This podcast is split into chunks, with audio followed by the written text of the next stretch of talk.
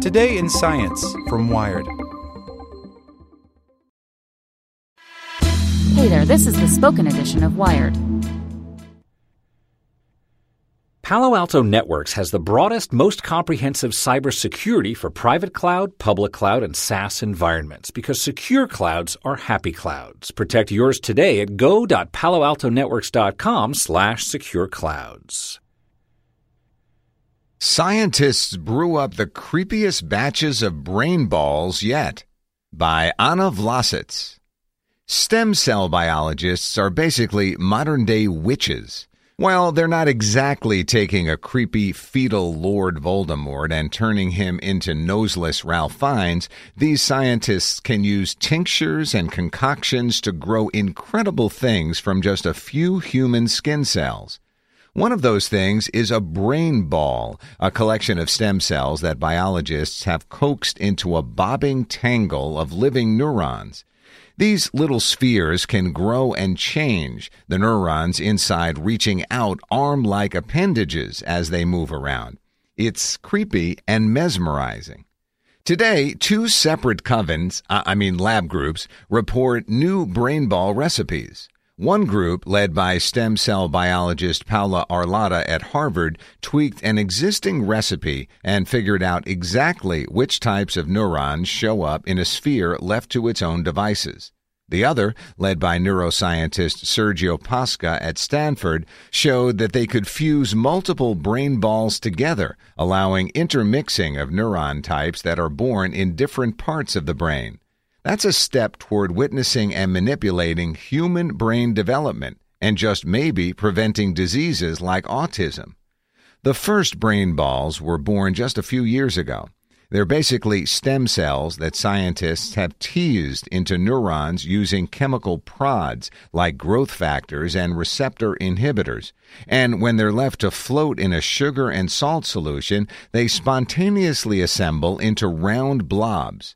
At first, they were relatively crude representations of real brains, useful mostly for studying diseases of abnormal brain size, like microcephaly caused by the Zika virus. For things like Zika, brain balls were ideal because you could actually see that the spheres were smaller, said Kristen Brennand, a stem cell scientist at Mount Sinai who was not involved in today's studies. At the same time, people weren't so sure they would be useful for studying more subtle brain defects like those in autism. But researchers like Arlotta and Pasca had grander ambitions. Arlotta's group thought that by growing their brain balls, which they call whole brain organoids, for longer periods of time, they might be able to get more kinds of cells to grow. Instead of directing the cells toward a particular fate with specialized chemicals, they let the balls grow relatively unsupervised, sometimes for almost a year, and figured out afterward what kinds of cells they had made.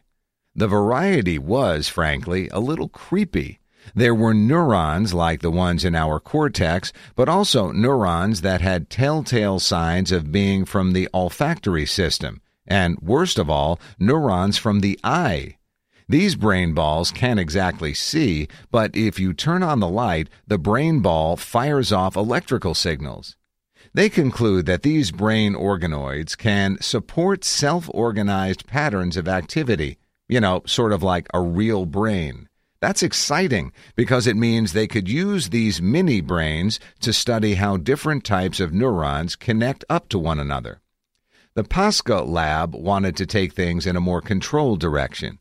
Human brain development is a tricky dance of millions of cells. Some kinds of neurons, the excitatory kind, are born near the outer crust of the developing brain, while others, the inhibitory kind, are born deep inside the brain and have to climb out to find the circuits they want to hook up to.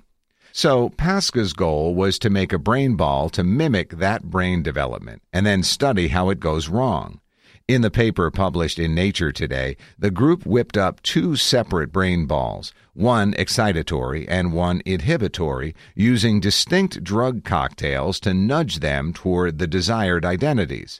Since they hadn't really seen an inhibitory brain ball in action before, they also tested whether the cells behaved like neurons by trying to shut that electrical activity off with the poison of a pufferfish. Witches! Once they had the two balls, they nestled them close together in a conical tube. And, of course, these being creepy white brain balls, they started to fuse. The inhibitory neurons started jumping and slithering their way into the mesh of excitatory neurons. That spine tingling behavior will be critical to studying diseases in action long before psychiatrists can get to brains in scans or even post mortem tissue slices. Like the researchers did with skin cells from a person with Timothy syndrome, a disease that causes autism with a single gene mutation. Pasca's lab made brain balls from those cells and tracked the activity of migrating inhibitory cells. Instead of going straight to the right place, they hopped around in a bunch of different directions. Now, the brain ball is a dramatic simplification of the human brain. Scientists don't know for sure that the migration defect causes the behavioral changes in people with Timothy syndrome, Brennand says, or that the defect is related to the many other forms of autism.